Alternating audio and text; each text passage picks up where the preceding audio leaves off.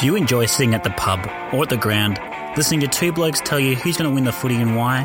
You know, the type of guys that puff out their chest and say, after their obscure multi comes off. Well, if you do, this is the podcast for you.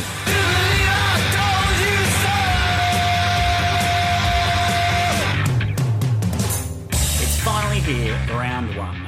No more cliches, no more speculation, no more fake news or filler. Just footy and perhaps a drink and a feed down at the Yorkshire Hotel, our sponsor's pub, to celebrate as well. And to help me preview all the first week action for the AFL year is the people's punter himself, the Barrel. How are we doing, Baz? Are you excited? It's finally here. No more filler, no more top 10 absolute cliche articles to read on Twitter or on Facebook. Just real footy. Yeah, no more Twilight Grand Final talk. No more, you know, bringing a new team into Tasmania. No more writing teams off. Just let's get to the footy, talk footy, and let's. I'm pumped. I really am, especially Friday night, Collingwood versus Geelong. Bit nervous, but I'm looking forward to this year, which is a worrying sign because generally when I look forward to a year for a sporting team of mine, uh, we fail. It's a bit sad. It's not, not a great fan no, space to be in, no, but no. You used to call me on my cell phone. Late night when you need my love. Call me on my cell phone. We do have some real news as well. I want to get you on the blower about. It's our new favourite news segment, Baz on the blower. And my first is you're obviously a renowned coach now.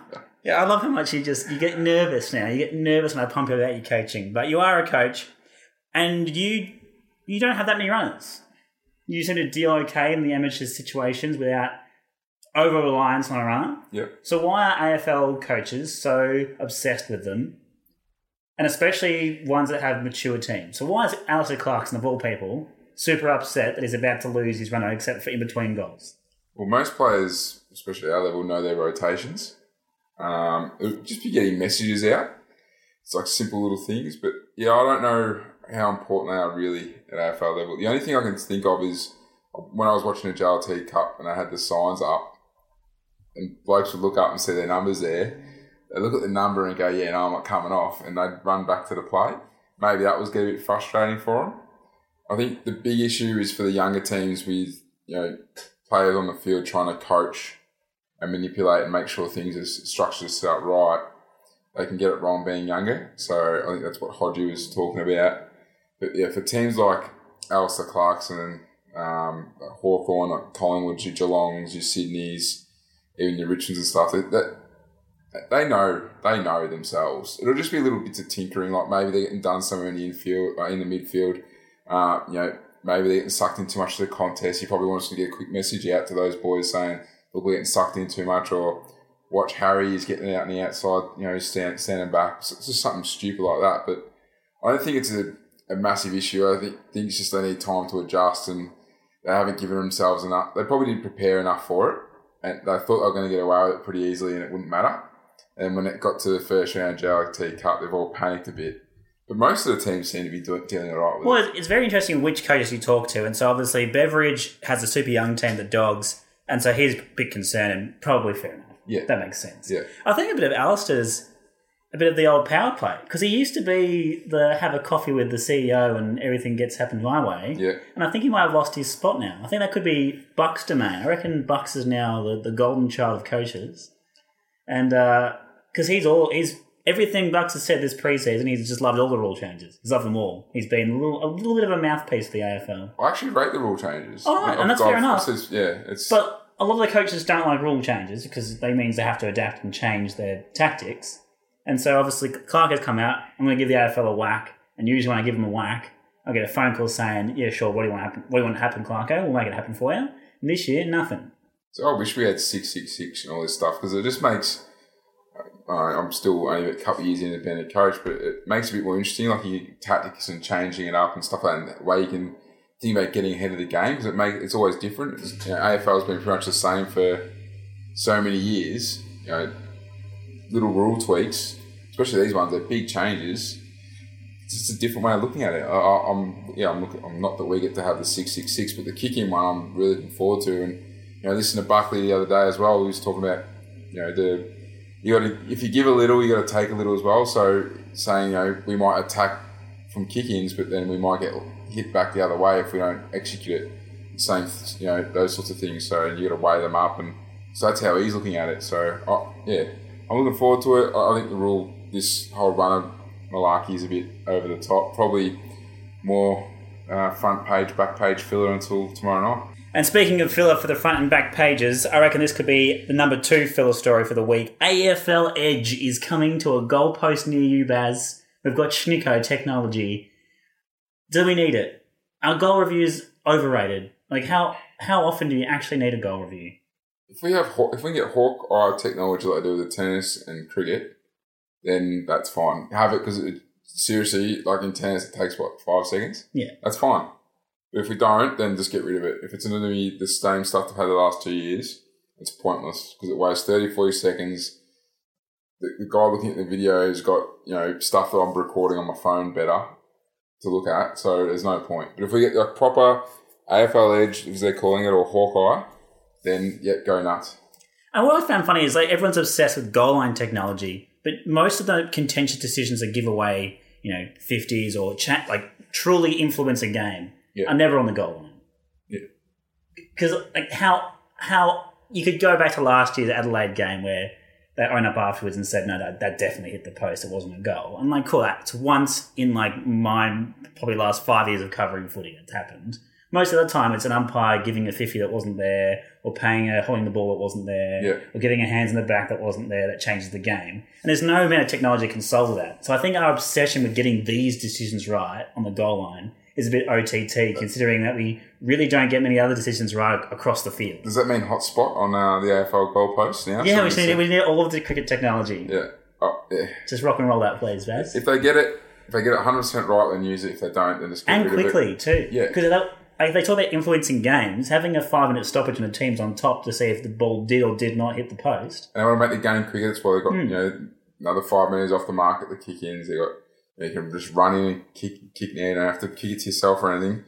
Then why hold up the play? Why hold up the game for that, that amount of time? Yeah, doesn't make too much sense in my book. And the last one, and a bit of a deep and meaningful question, but this is about to get serious. We have to get real serious. And again, you are a coach and you are exposed to a lot of uh, young people and about the same age as what AFL footballers are. But why are players seemingly so sad, do you think? It's, it's a weird thing. Over this off season, we've had a bunch of high profile players coming out in AFL, but also I think the conversation was sparked by at the, the Sloan conference in the US, the commissioner of the NBA came out and said, oh, there's a large proportion of our professional players that are like sad, if not clinically depressed or clinically anxious, just in general, not having a great time of it. What do you think that is? Basketball. They got well, they play eighty-two games in how many days? So they're always traveling, always with the team, always with their family, that stuff. So training, if they're not playing, they're training. Playing AFL with football is different because, in my opinion, like they still are, are still a professional athlete. They still you know have training loads and, and lots of lifestyle restraints. So like they can't go out. A lot of them can't go out and have a drink or go out for a night out without getting recognised and all those sorts of things. But I think in Australia we're a lot more relaxed around our sportsmen. Like in America, it can be a bit uh, Fanatic, Fanatic. yeah? as in Australia, I think we're a bit more relaxed. I mean, they still get people coming up to them and stuff like that, but it's not as bad as it probably is in America. And, you know, we, we live in a pretty good place in, in Australia as well and Victoria where most of the players live. I think they, they, they definitely have their outlets, and that's you see a lot of players do lots of different things, you know, charity work or have their own job and stuff like that. I think from a lot of the players that have been coming out lately with you know depression and anxiety and stuff, they've got had other things going on in their life, and us as people don't gen- generally see that or hear about that, so we don't know and we just make judgment. I mean, you, especially with Jesse Hogan, yeah, he's done the wrong thing. He probably needs to come out and admit that he did the wrong thing and stuffed up. And but you know, he's gone through testicular cancer. His father's died, so you know, again, you got to have a, some sort of perspective on his background hmm. and, and what's going on in his head. Yes, he made the wrong decision. Yes, he made a mistake, but he should also people need to also understand what situation he's in. And I don't think people think about that a lot, especially with just in normal everyday life. People don't because people don't come out about their anxiety issues or mental health issues. People just think, oh, they're fine, and maybe think the way they're acting or the way they are around people is the way they are. But if they actually, the person felt more comfortable or comfortable enough to speak about it, and let the group know and let people know, then people would actually go, okay, that's probably why he is, or why he's so quiet, or why he has trouble speaking in front of people, like a big group of people, stuff like that, because he probably gets anxious or he gets nervous or worries about what other people might think. So there's lots of things, and it's starting to get, you know, it's same with, I mean, we've seen this week with um, Tayla Harris, Women in Sport. It's definitely getting spoken about more, mental health and these sorts of things, and it's becoming more of a uh, public subject, I suppose, and people are starting to get, you know, educated on it. I think it's probably the best way to um, to say. Uh, so the more people get educated, the more people speak about it, the you know, the more people learn. I think as it uh, probably take a generation or two, unfortunately, but the better you know society will, will be for handling all these sorts of situations. We're still not great, you know. We're still quite racist, still people, especially on social media. So you know, we think you've come a long way in 20 or 30 years, but it's still probably going to take another generation. And unfortunately, there'll always be those dickheads out there, that, that 1% that ruin it for everyone. And I, I think you mentioned there about the social media. That's the major difference as well. Is that Buckley was on SEN this week saying that in in actual clubland where everyone knows what's going on, it's actually quite a supportive, structured environment. And if anyone had any issues whatsoever, physical, mental, or whatever, it's actually one of the best places to be. And you hear that with, with rehabs. Like if you do your knee at local footy, Yeah. That's going to have massive implications because you, you not only can't play, but you can't work. Whereas there, if you're in a professional setup, if you do your knee or whatever, you have your support networks. Yeah, it feels pretty shitty to not be part of the playing group, but you Yep. still have a full rehab team, the full coaching support behind you, the full strength conditioning team, and access to anything and everything that you need. So I think the issue for mine is now it's so easy for the outsiders that don't know what's going on to come in and just say something. And anyone who's kind of born, you know, in the 90s or later is always on social media. It's just something Yeah. that we've grown up with. Yeah. And whether or not that's a good thing or a bad thing, well, probably is a bad thing, to be honest. But it's just a thing now. Everyone's doing it. It's very hard to take yourself away from that because you already are a little bit different being a professional sports person. So why remove yourself from all your friends because that's where you're going to find them. But then, you know, if you're Jesse Hogan, suddenly A, your image or video, whatever is being shared, but B, people can just chime in and say, oh, that's ridiculous, or you're a loser, or you're not good enough, blah, blah, blah. And it all compiles and adds on. Whereas back in the day, if you were playing VFL in the 80s, if someone to go up to you and say you're a loser or you're no good or you shouldn't be playing in the 22, they had to tell you to your face. And they're probably Yeah. not going to do it because you're six foot six and 102 kilos. Yeah, I, So it's a bit of that keyboard warrior aspect as well, which is what we saw with the Tayla Harris incident as well. People just chiming in, thinking they're funny, and then not realize either not realizing or being completely ignorant to the fact that oh, actually, that the person I'm commenting on is actually real. Yeah. It has it will have a response to it. yeah, it was disgusting some of those comments, and it just shows how yeah, as forward as we think we're going, Hmm. we're still very much backwards. I mean, you see it in our politics and everything like that, where it, you go back to 1990, 1980, and you look at how we behave, and you think that's disgusting. And even now, you go, we've made leaps, like we've come for, you know, so far forward. But there's still that, you know, probably 10 to 15 percent. We want to get that to one or zero percent, which, you know, like I said, it's going to take another 20 or 30 years because the kids these days are growing up with their parents who, you know, grew up in that era, so Mm. that's how they act, that's how they're brought up, and now they're going to be doing the same. But it's kind of they're also getting educated while they're growing up. I know that our local at Old Brighton this year, we've actually got a support group. So there's I think it's about ten or fifteen parents, but they got five or six players look after, and I'll just report to them and speak to them and make sure they're all good, and make sure they're staying out of trouble and healthy and all that stuff, which is a really, really good initiative for our club. And we've got a charter coming up as well, which is probably you know our club does a lot of things well, and we do, still do some things bad, but that's one thing I think this year's been a massive improvement from our club. Hmm. And that's probably the only silver lining around these things that they, they do force conversation to be had. And hopefully people are having them by choice, but also it's in the news now. It's in, it's in there. It's being talked about. And hopefully we can use that, use these negative experiences for some to make them into positive experiences in the future.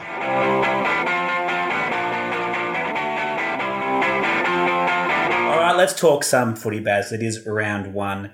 We're doing our previews a little bit differently this year. We are a betting podcast. We're here to try and make you some money. And to do that, we've chunked the games this year into three groups. We've got upset alerts, 50 50 picks, and sure things. And where you make your money is definitely with an upset alert. And that's where we'll start our round one preview. So it'll be Sunday afternoon is my first upset alert. St Kilda are paying $1.25 as hosts Marvel Stadium against the Gold Coast, who are $4 outsiders. The line here is 24 points, the over under 188. Now, the last time these two teams met, St Kilda's head coach, Alan Richardson's job was on the line, and nothing much has pretty much changed since then.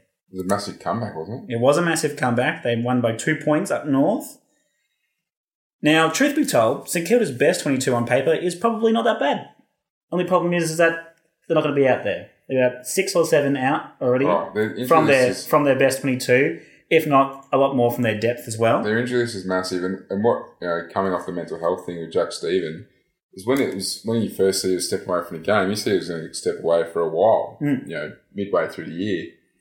Now, hopefully, he's all good mentally, and again, we don't want to be judging, but he's already back, so his fitness might be a problem, so he might be out. But they're missing Dylan Robertson, Paddy McCartin, Billy Longer, Dan Hannebery, Jake Carlisle, Nathan Brown. That's some talent missing Mm. from that side. And, Absolutely. you know, Max King's still out for eight to ten weeks, who's their, uh, one of their top draft picks. Um, yeah, they've still got enough talent. They've actually changed their style. You watch the JLT; they're not as running gun anymore. They're a bit more precise. They're kicking uh, a bit slower in their ball movement, which is a good thing because they were, they were very one dimensional last year. It's just where their goals are going to come from, and and are they going to be able to defend? And I think my about a week ago, I was thinking, yep, Gold Coast are a good chance. But as I look through, I'm thinking maybe Gold Coast is still a bit young. Uh, and the St Kilda experience will probably get them over the line. But I would be, It is very much like a free swing for Gold Coast, though. it is. And that's what I, if Stewie Dew should have the boys ready to go. But, you know, they're still missing a few of them, uh, few players themselves. Like Rankine, their top pick, you know, he's out for a while. Um, Rory Thompson, who's, you know, this, their back, key back, he's out. Aaron Young's out. Jack Leslie's out. So they're, missing a few decent players, but I think I still think that they're they're probably going to be dominant in the ruck, which means their midfield will have first use. There's a lot of players that St Kilda wouldn't have seen before, so or know a lot about. So there's that, that surprise factor as well. They are going to definite sneakers anyway, because as away underdogs, the Gold Coast uh, were six and five against the spread last year. So they, I reckon they they're a team. Well, they were used to traveling after last year's ridiculous schedule, Yeah. but B, I think they they're a pretty tight knit group now on the road. Like they're used to buying into that mentality of you know we become one on the road type thing. Uh, whereas St Kilda aren't that great at home, so they only they're only home favourites twice last year, and they went one and one.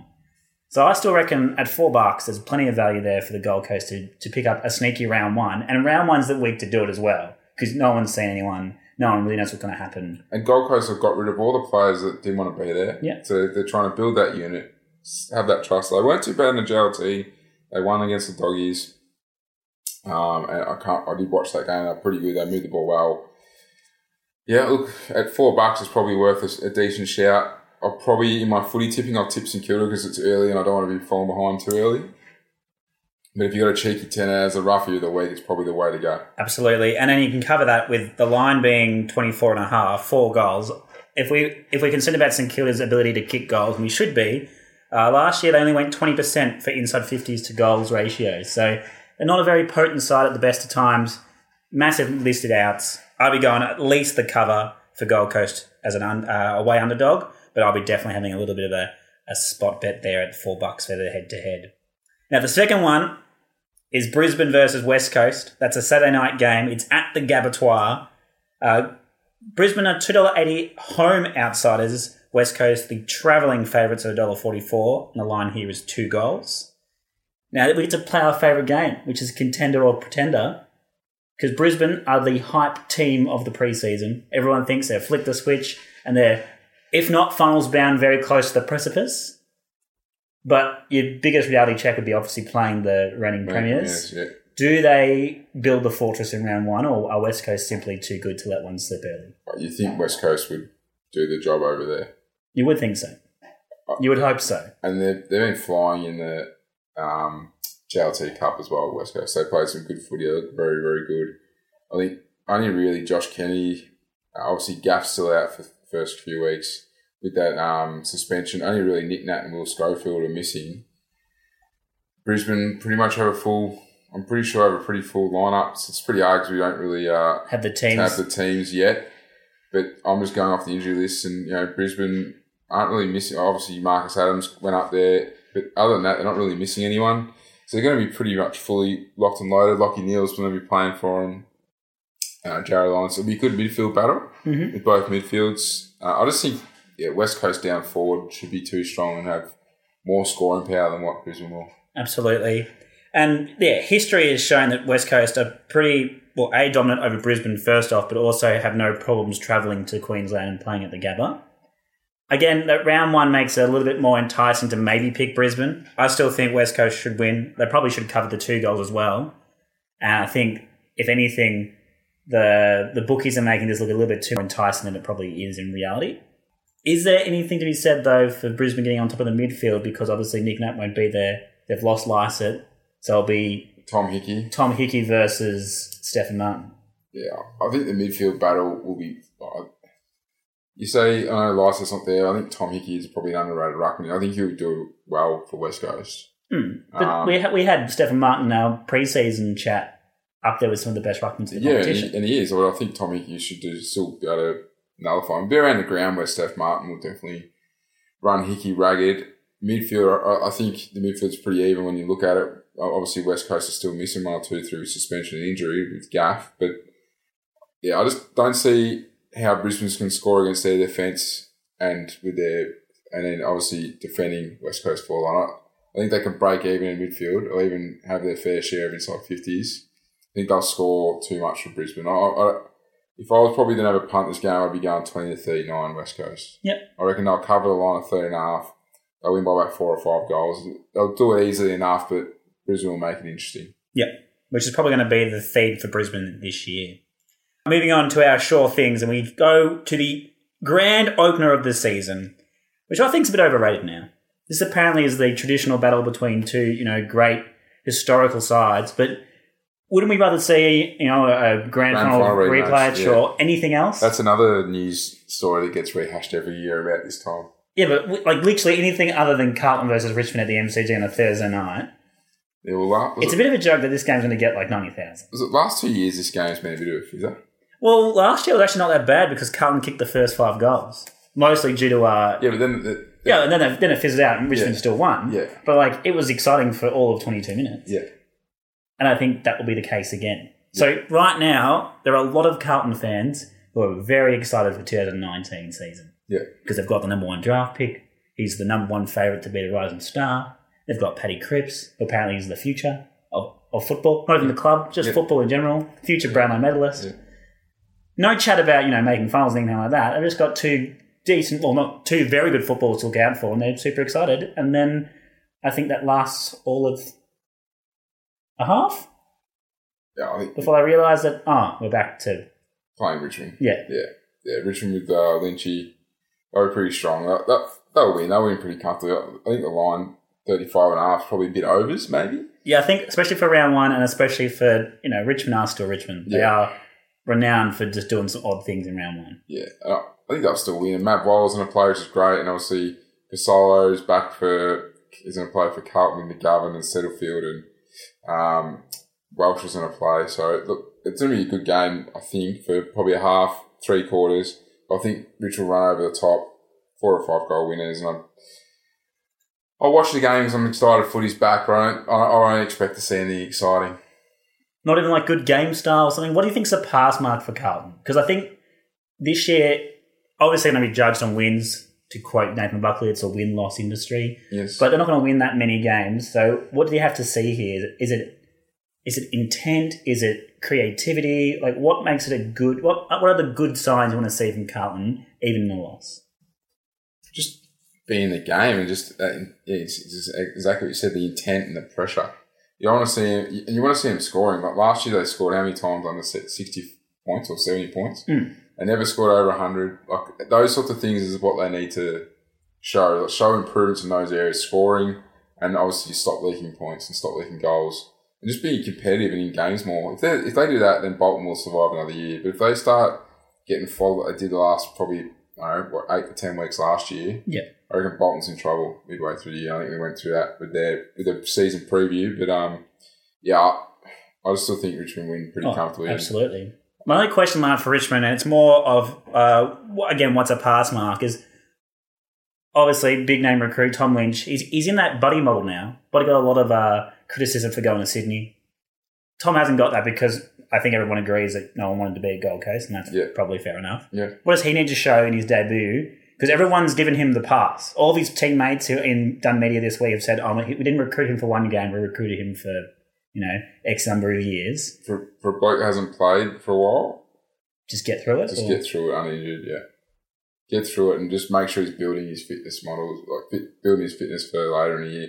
I reckon he'll play. He'll play. Well, he's already said he's going to play, but he'll, he'll be on managed loads. I reckon. Yeah. And I reckon Richmond know they can probably get through the game with that, and will still win, and be happy with that. And I wouldn't be surprised if he plays the first two or three games of the year, and he gets rested for a game or two, then comes back again. Yeah. Gets managed through for the first half of the season. I think that'll be something a uh, theme we'll see now is that a lot more a lot more coaches are caring less about the opening few rounds of the year, and that's again something that Buckley mentioned in his uh, commentary on SEN is that the players now have to do so much more than they used to in the off season. There's no real off season. If anything, you play. You got your in season, you got finals, and then you've got like promotion season Yeah. where they have all these commitments for the AFL, especially the top guns, like like and your big recruits and your big mergers, anyone involved with AFLX, etc., etc., etc. So it- it'll be interesting to see which superstars get managed across all the teams. Our next short, I've called this a short thing, but the uh, bookies aren't with me. Friday night, Collingwood dollar sixty one favourites against Geelong, two dollars thirty four. The line here is a very small eight and a half. The over under one eighty. People are saying it's going to be a blockbuster. People are saying it's the headline game of the round in reality, will the game live up to this hype? I don't think so. Collingwood finished comfortably top four, and Geelong seem to be on the slide.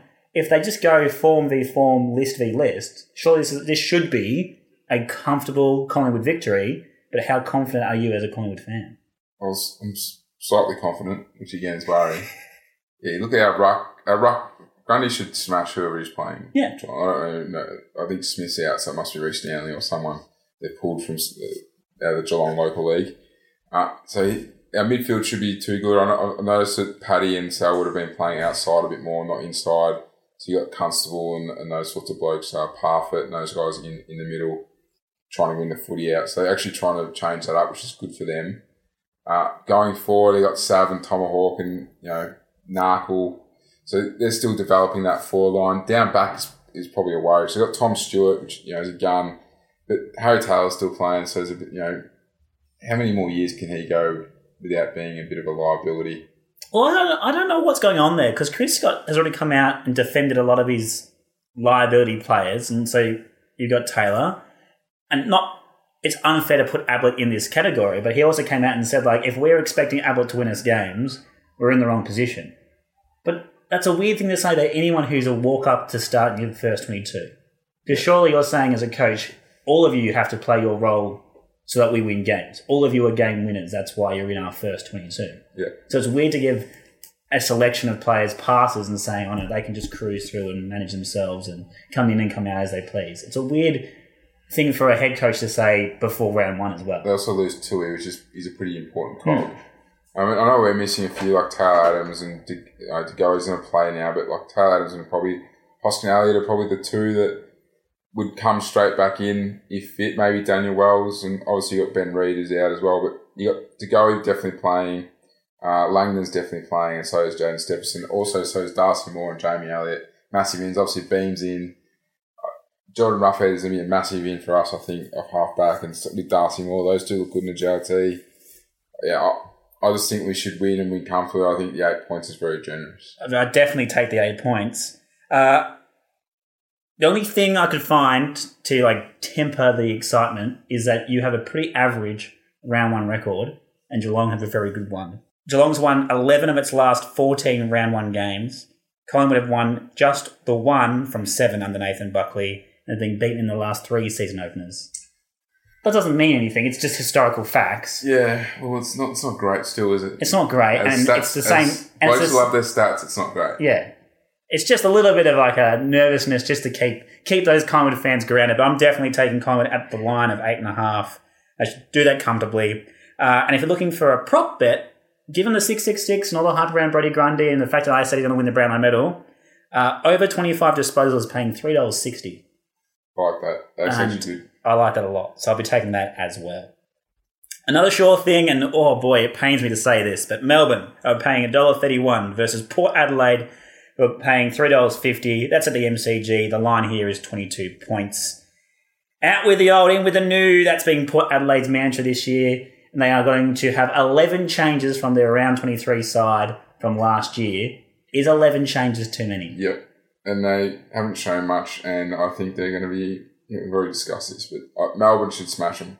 Really, at the MCG, Now, do we trust Melbourne to smash them? Because this is our issue. We have when it comes to Melbourne, we have trust issues. I reckon Melbourne, yeah, we do. And this will be the first test for Melbourne. what do you think is a pass mark? If if Port Melbourne are as poor as we think they're going to If be, Port Adelaide, if Port Adelaide don't, if they don't beat Port Adelaide by more than five goals, then there's problems. Look at the look. They they haven't got any ruck really. Port no, they're, they're going to play Ryder in a helmet. I think is the aim. really. So him and Lycett are going to play together. Now, how many times has, they, has it worked when they've played Ryder half? When he, he generally goes off halfway through the game, or he doesn't have full capacity. Hmm. Yeah, I, I just don't rate Port at the moment, and Melbourne are missing their you know fair few players. But they get obviously Viney back. They get Nathan Jones, all those blokes back. Dick, Dixon's probably unlikely to play. Ollie Wines is out. Paddy Ryder's a, a, te- a test. So, so like, really, who who do they have? Like, they're going to rely on, on the same blokes in uh, Robbie Gray to win them the game. Hmm. Chad Wingard's not there. No, no I don't know who's going to replace Polycop half back. Um, so yeah, I, I'm I'll be worried for Port Adelaide this year. But they've got some good young ki- kids, and they're probably going to come through and play some good footy. But Melbourne are a top four team, and they should be a top four team, and a top four team should win this comfortably by six goals.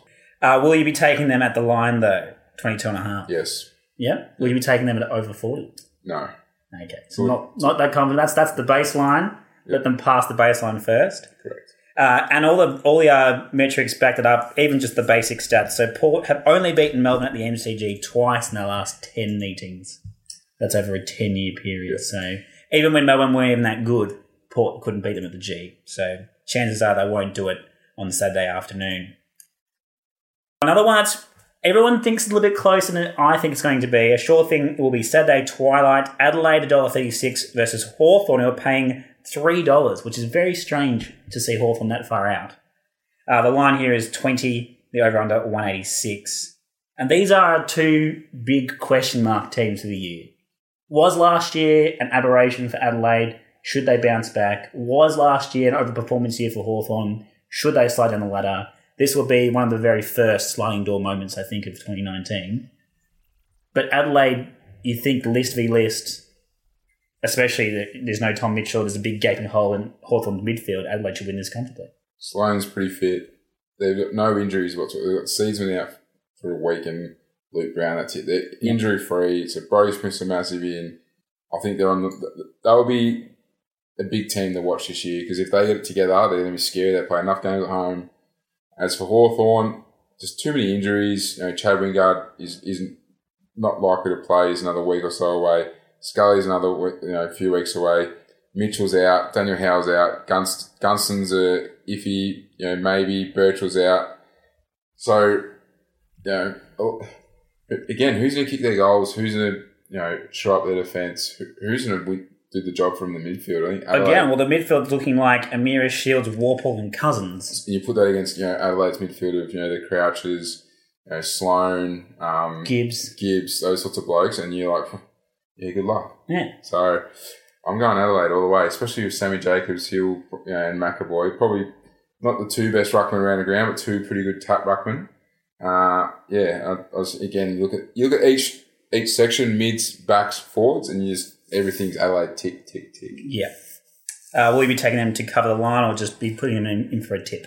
Um, I'd, in my multi, I'll just be putting them in to, to win, but uh, I think the line's still pretty generous at nine and a half, especially at home. And generally, when they get on top of teams at home, Adelaide they put them away. That's a great segue for my selective bet for this one. Adelaide to win the fourth quarter by five and a half is paying $1.89.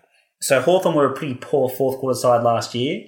Had lots of outs, lots of guys going to be under the under conditioned and not used to playing AFL footy, plus the older blokes that will fade anyway. And in their last in their two JLT games this, this year in the preseason, they faded heavily in the fourth quarters as well. So for some reason, they just don't seem to be able to run out games, which is very strange for a such a like well drilled club or what used to be a very well drilled club. Yeah. But all the form lines suggest they're going to fade in the fourth, so take Adelaide to win the fourth by more than a goal. On to our 50-50 picks, which are there are plenty for round one, because we have no idea what's going to happen. And the first one of those is the Doggies versus the Swans. That's Saturday night. They're playing at Etihad. Dogs are two dollars twenty three, Sydney dollars sixty six. So they're the away favourites. And the line here is just a goal. So I think some of this is just based on history.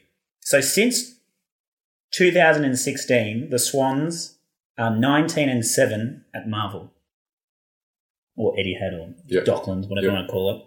Um, so they travelled there really, really well. And obviously the Dogs have not been much chopper since their premiership in 2016. Is this the year, however, we have another sliding doors moment? Like, do we... Every year we do the same thing with Sydney. We say they're, they're too old, they're done, their list has to rebuild. It's time for all those other guys to go. Buddy's past it. And then every year they make finals. Yeah, Is this finally the year where they don't? could be. They got to. They have to rebuild a bit on the run, Hmm. and Buddy whether Buddy plays a big thing, but uh, he's again like is he a massive out these days? I, I'm not sure. And sometimes they play a little bit more creative going forward when he's not there. Correct. So I'm kind of leaning towards the dogs here, just because it's at Etihad, and there's a bit of unknown about them, but they are missing a few. Like obviously they've still got uh, Boyd out, Dale out, Johannisen out, um, Dale Morris obviously done his knee, and uh, obviously you know, Liam Picken and Lin Jong as well. So that they're probably they're still missing a, a fair bit of talent. But I don't know, something about the doggies playing at Marvel against the Swans. Just I don't know the doggies kind of appeal to me. Maybe I've been talked into it by my West my Western Bulldogs uh, co-worker. He's probably got me a bit too much this week about the doggies having a chance. But Miney again, again, I, I don't know how Sydney generally keep the games low scoring. The Mhm. games are generally, and that's probably in the doggies' favour because I don't know who's going to score their goals. Like Billy Gowers, is he going to be the number one goal kicker for them? Does the Bont spend more time down there? Does Shucky finally you know, break a game open? Obviously, Norton's going to play down there from, through what Bevo's saying. And then it's just with the 666 and the whole way now the comp set up, is Bevo has to play at Ruckman. So does, does English come in and actually play and does he proper go? Uh, is there going to be more experimentation with other blokes? You know, they're missing a few backs now as well with uh, obviously Adams going and a few injuries to their few of their backmen. So, So if you take stock of what you've just said, you've literally talked yourself out of the pick for doggies. oh, but I haven't though. You've just listed like 10 blokes who are out and three reasons why not. Like they've got no one to kick goals, they've got no one to defend, and they may or may not play Ruckman. yeah. Yeah, I don't know. It's Versus Sydney yeah. doing Sydney things. I just get, I just get a feeling that it's going to be a closer game than what's. Maybe I just pick both teams under 15 and a half because I just have a feeling it's going to be a close, tight game. I think the obvious choice here is under 174. Yes. Both teams don't score a lot. Yeah. And round one, typically low scoring. I think Yep. I think a lot of these lines are a little bit higher than what they should be because of the 666 impact, and the bookies are a little Yeah. bit scared to put them where they usually are because most of the lines last year were in that 160 to 170, not 170 to 180. So we've got about 10 points leeway, I reckon, this week. I'll be picking Sydney. Uh, and if I was going to uh, have a, a play on this, I'd have Sydney to cover the seven and a half because I'm not trusting the doggies yet, and they're not great as like underdogs either. They, they don't really, they don't really jag that many games that they shouldn't, and this is one of those games in my opinion. Another 50-50 game, massive hype game as well. GWS $1.62 versus Essendon $2.31. They're playing it Spotless. The line here is again a goal. The over under 180 points. Some people will say this is the top four clash. Some people will say both of these teams are overhyped. Which do you believe? I believe neither. Um, I Oh, believe in nothing. they're definitely not top four teams, and they're both definitely overhyped. GWS win think. Yep. Essendon, You just don't trust Essendon. no, I don't. And Devon Smith comes out and has a crack at his old club and on, on the behalf of Dylan Shiel at post match interview last week. And uh, I just don't think it's just show. I know, I know. Well, do you reckon those two boys are the boys that would would lift for the occasion? A big a big middle fingers in the air to GWS, and we're here, and look how good we are. We're going to win, we're going to win a flag somewhere else. Type situation. A bit of an Adam Treloar type mentality. When he, whenever he plays Richmond, he's always kind of not that he makes sure, but he always seems a bit more up for it to prove a point. Yeah, I don't know about that. I don't think I, know Smith probably is because he's very he comes across a very arrogant sort of a player, uh, very confident in his abilities. I think Dylan Shiel's a bit more grounded, but I, I don't think Smith needs to maintain his level of performance he had last year. So he's put that extra bit of pressure on himself now, and Shield, you know, he just needs to get through some more footy and, and perform. He's gonna be he's gonna have a lot of pressure on him being a, a big recruit, you know, high price recruit giving up a lot for him Essendon. So he's gonna have that extra pressure on him, especially with no Daniher now playing. Yeah, no Daniher, no Hooker, so the two talls at either end. Yep. Um, Zach Merrett will, will, will end up playing. Yeah, they probably Dyson Hepp will end up playing. Other than that, they're, they're pretty much at full strength apart from those two talls. And well, GWS are uh, you know missing what Callum Ward, Patton, Mumford, Langdon. So yeah, I, think GWS at home. I think GWS going to come back a hard inside this year. And I, just, haven't seen enough from Essendon in, in the JLT which, that shows they've changed their style of footy. And if they haven't, then they're going to struggle again and be probably where they were last year. Yeah, and they haven't been that great against the the topper end side. So last year against eventual top four teams, the Bombers went one and five. I'm not considering GWS to be a top four team, but they're going to be in that top six ish contention in Yeah. that bracket of teams. So Essendon haven't proved to us. We said we don't trust them. That's because they haven't proved themselves against the good sides yet. And until they do so, it's pretty hard to back them in. Uh, that being said, I'm probably just going to tip on this game and not have a bet. Though the bracket there would be GWS 1 to 39. That's paying $2.25 for those who want to have a dabble. Sunday, twilight, Fremantle versus North Melbourne. This is a complete 50 50 coin toss. The odds say that. There is no line. Round one is renowned for leaving punters with more questions than answers. And this is just a game full of questions. I've got no idea what's going to happen in this one. Do you have any idea what's going to happen in this one? No idea. None. I've, I've, tipped Fremantle just for that Fyfe factor. That Fyfe Walters and you know, the Ruckman duel. Um, and just I think Fremantle look a better side on paper at home. But they're gonna they're missing a lot of tall timber down forward, which could ironically help them because they're pretty poor at keeping the ball inside the fifty. So I literally tossed a coin for this because like North, yeah, they did well last year, but I think they're still not as good as what they what everyone thinks. Uh, and to be honest, like this is this is a game you just can't pick up. The fact that it's in Perth, Nat Fyfe's playing, pretty sure Sounds will get up. Then I'm picking Freo. So the crazy thing was, so last year, Freo were like the poor man's flat track bullies. Yeah, So seven of their eight wins came from home. yeah, So you go, oh, they're pretty good at home. Except the North were the first team to take points away from Optus Stadium back to Melbourne. And North travel pretty well. They're a pretty dogged side. So there's, and other than that, they match up. They're very similar sides. They're kind of low scoring, grindy type, Yeah. uninspiring, ugly footy sides. yeah. And uh, yeah, not a great game to end on for this for the end of the end of the uh, round one, and uh, not a great game to pick. I've I'm going to tip North because I don't trust Freo. and generally North have been the kind of silence of the fact they're talking about him. Then St Kilda replaced him. Freo could end up there. So there's only two or three teams that could very That are circling around the cone of silence. that Yeah. not worth talking a lot about, and, and I think these two teams are are heading that way. And I mean, North fought back last year, and they had to get spoken about because they did well. They need to keep that up if they want to get spoken about.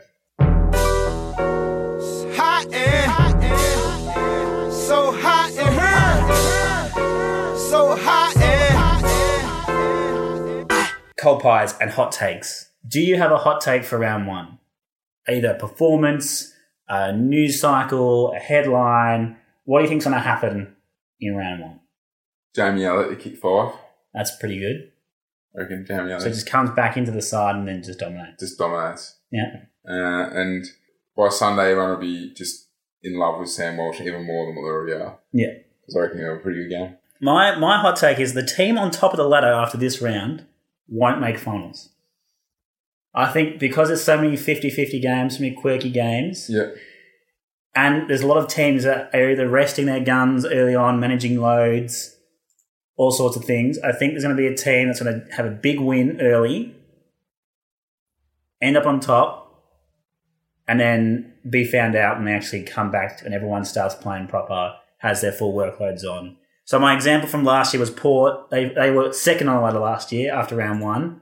Had a very convincing round one win. Everyone, I was all, all aboard the Port train. I think we both were. We were we were we were not only ticket holders, we were conductors. You were driving, I was taking the tickets. We were full steam ahead, and the wheels fell off, and they didn't play finals. And I think that could happen to another team. So the hot take is on top of the ladder, but there's definitely going to be either first or second from round one will not play finals in 2019. You had it here first. That's my hot take. Get it? Yeah. Choose one. Hey, bring it back. Now double your money and make it stack. Oh, on to the next one. On to the next one. On to the next one. On to the next one. On to the next one. On to the next one. Money making time, Baz. Our feature bets for round one. Do you have a roughie?